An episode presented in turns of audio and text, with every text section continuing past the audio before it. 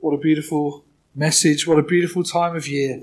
In the midst of winter, this darkness that we see when we look out the windows, we have knowledge of the perfect light and his great love and grace for us.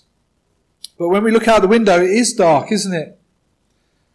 When we read our newspapers, look at our phones, listen to the PM on his uh, social media platform or on TV, there's not a lot but doom and gloom in the headlines for us. And so uh, you might be confused when you hear that my message to you this afternoon is good Christians rejoice. Good Christians rejoice. I wonder, do you feel like rejoicing? I've seen quite a bit of rejoicing going on in here this afternoon, today. Fantastic. Praise the Lord. And it's good that we are here to do that. Uh, good Christians rejoice. The other question is, what do we rejoice over? Because if our hopes are in worldly things, then we haven't got a lot to rejoice about these days. But if our hopes and our rejoicing are in heaven, if our treasure, as Jesus says, is found in heaven, then we have plenty and, in fact, everything to rejoice about. As I say, many of the blessings that we've become accustomed to uh, over the years have been stripped away. Many of us now live more isolated lives. The infamous Project Fear regularly sounds its notes of doom. Livelihoods have been and are being affected. Many of us have lost loved ones or have certainly heard of others who've lost. The costs of fuel, groceries, and many other essentials are inflating. And our government and the governments of the other countries of the world seem to have virtually no clue and no power to overcome these difficulties. And so perhaps to you, it seems like a truly bleak midwinter, as it was years ago. We could be at least thankful that the weather is not bitterly cold, as it could be, and as in some parts of the world it is right now. Dear friends, we have retold the Christmas story this evening. I hope that you, as you listened, it was familiar, yes, but not so familiar that your eyes glazed over and you started wondering about what the rest of your Christmas is going to hold. Through the Bible readings and in song and in prayer, we have reflected on the Christmas story. And to use the title of the 1965 movie epic by George Stevens, it is the greatest story ever told. Anyone remember that movie? The greatest story ever told? One or two hands. I suspect that if you are here today, you either cherish this story, the story of Jesus, because he's transformed your life, or someone invited you along because they want you to know more about it. Does worshipping God seem like reasonable activity to you? Do you feel inclined to pour out your inner being as a thanksgiving and as a daily sacrifice to your God? Well, whether or not you do really depends on how you see Jesus, on how you see God, and whether or not you see yourself in the greatest story ever told. The Bible, God's Word, the Holy Scriptures, it is God's revelation to humankind over more than a thousand years of history. From the earliest dawning of men and women who walked with God, through the generations of those who struggled with faith and yet who were immensely blessed by it. They experienced many trials and hardships, often brought about by their own mistakes and wrongdoing. They often had ample reason to despair when they took their eyes off God. That's why the prophet Micah, our first reading this evening was from Micah chapter 5.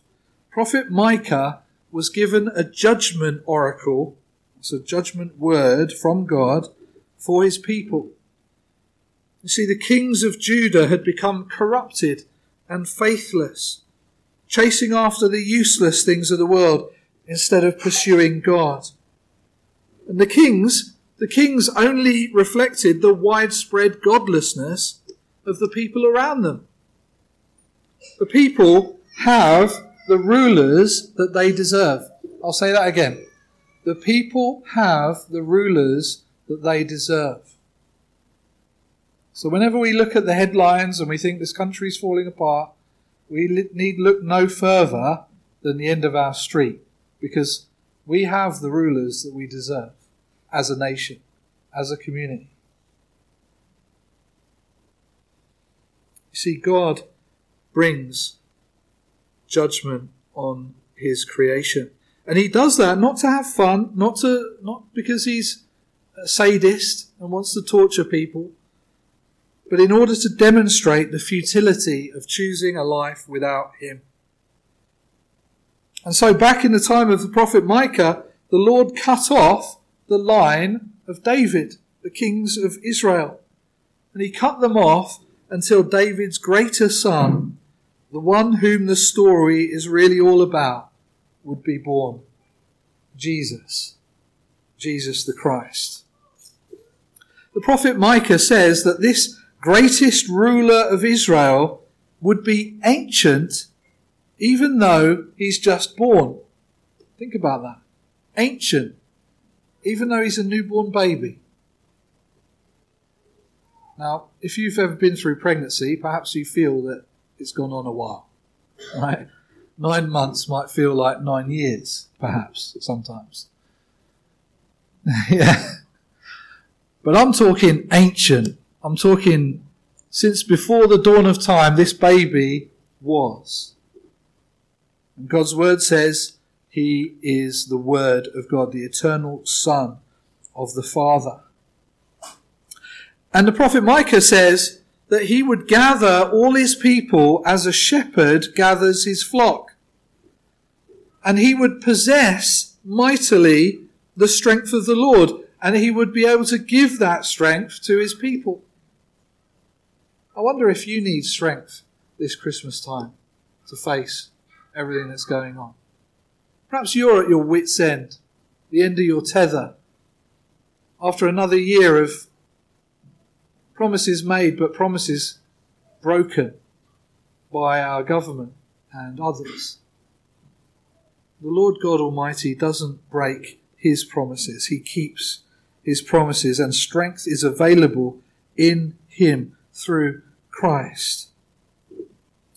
With him, you can face Christmas and you can face 2022 and you can face whatever it is on your plate with confidence and joy in your heart.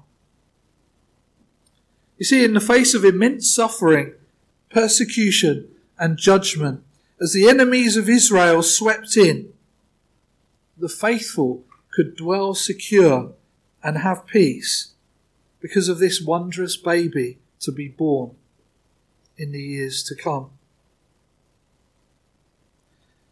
The song that we're going to sing to close uh, good Christian men rejoice. When we sing good Christian men, it means men and women.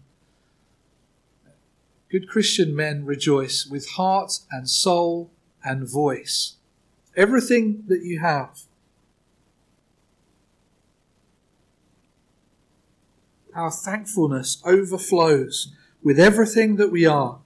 Not because we have everything we ever wanted, but because we have what we truly need the wondrous love and forgiveness of the God who made us. Because in the telling of the greatest story ever told, we see a God who stopped at nothing to show us love and true, humble majesty. To be all the things that we have failed to be, and through whose blood even the foulest, most hopeless, and despicable sinners can be set free to walk in newness of life. Some people in a week or two's time are going to be making all kinds of resolutions to turn over a new leaf, to do things differently at the start of a new year. If you want real power to change your life, then you need look no further than Jesus Christ. His Spirit will come to you and will set you free, dear friend. See, friends, this event, the birth of Jesus, is why the angels spoke glad tidings to the shepherds. These shepherds, filthy and marginalized outcasts from society, not like the shepherds that we see on our TVs here in, in the West. You know, with uh, with their sheepdogs rounding up the sheep, and it's quite entertaining. These you know farmers are looked on with with a degree of prestige, aren't they? Uh, and with awe. The shepherds of Jesus' time were filthy and marginalised outcasts, unclean and unwelcome in the towns. They were they were living out in the in the countryside, in the hills. They were kept at arm's length. But it's no surprise that God spoke to them first. And it's no surprise that God endorses the human race by becoming one of us. Think about the Magi, the wise men. They were seers, they were sages who studied the writings and the stars. And they concluded that an all or nothing mission to visit this newborn king of the Jews was in their best interest. They, they put everything into this journey. And they were not disappointed. You know, we've been, we've been told, haven't we, to choose our gatherings wisely, to prioritize the things that really matter. And so I'm delighted to see all of you here today. Prioritizing something that really matters. Getting to the heart of Christmas and understanding what God has done for you at Christmas time in sending his Son, the Lord Jesus Christ. And so if you're wise, you, like the Magi, uh, will prioritize Christ this Christmas. You see, friend, the greatest story ever told is one that was written to include you. Because the Lord God made you to know more than a diet of Netflix and chilling and eventually decline and cold and silent death. Is that what you want for your future? Just a scraping by existence? Or do you want to know life in all its fullness? Because Jesus, who was born into a, a meek and meagre place, who served as a servant with just the shirt on his back, that was the fullness of life. Jesus, the Christ, the chosen one, he was born that one day his death might break the chains of sin and death, that we might know the true meaning of eternal bliss and have reason to rejoice not only at Christmas, but in every season and through every circumstance. Our Christmas book that talks about the good news of Jesus, it challenges us to stop wearing our masks.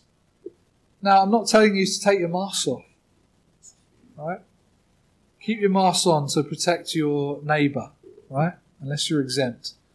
I'm not talking about those kind of masks. I'm talking about the kind of spiritual masks that we wear, the kind of pretense that we put on.